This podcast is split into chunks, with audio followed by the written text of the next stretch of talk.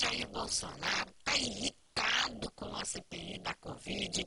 Mandou hoje, inclusive, um recado para a comissão. Não encha o saco. É isso mesmo.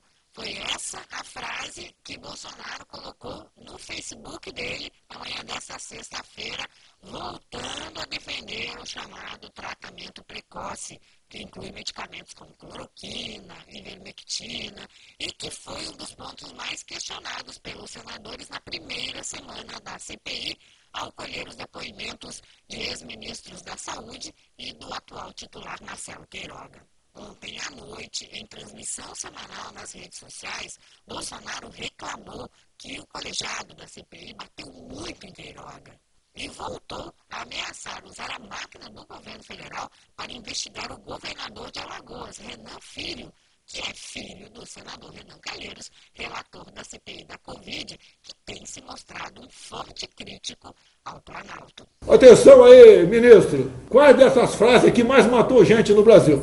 Frases do presidente Jair Bolsonaro. E botou várias frases lá. Sabe qual seria a minha resposta? Ô, prezado senador, frase não mata ninguém. O que mata é desvio de recursos públicos que seu Estado desviou. Então vamos investigar o teu filho, que a gente resolve esse problema. Desvio mata. Frase não mata. E para não deixar dúvida, que acha aquela CPI um grande circo, uma grande bobajada, como ele já falou, desafiou todos os seus opositores a virarem ministros da saúde. Agora eu descobri hoje que na CPI, eu descobri, que na CPI, eu tinha assistido, não dá para ouvir tudo, né? Porque, primeiro que é uma charopada, né?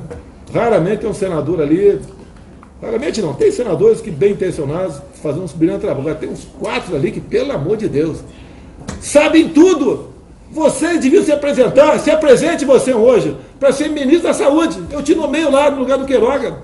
E vai resolver o problema das mortes do Brasil. Bom, o presidente vai ter muitos motivos para se irritar ainda. A CPI da Covid só está começando. Ontem Queiroga irritou os senadores ao evitar dizer se concordam ou não com a defesa que Bolsonaro faz do uso da cloroquina. Mas tem muita gente que vai sentar ali sem esse compromisso em só dizer aquilo que o chefe gostaria.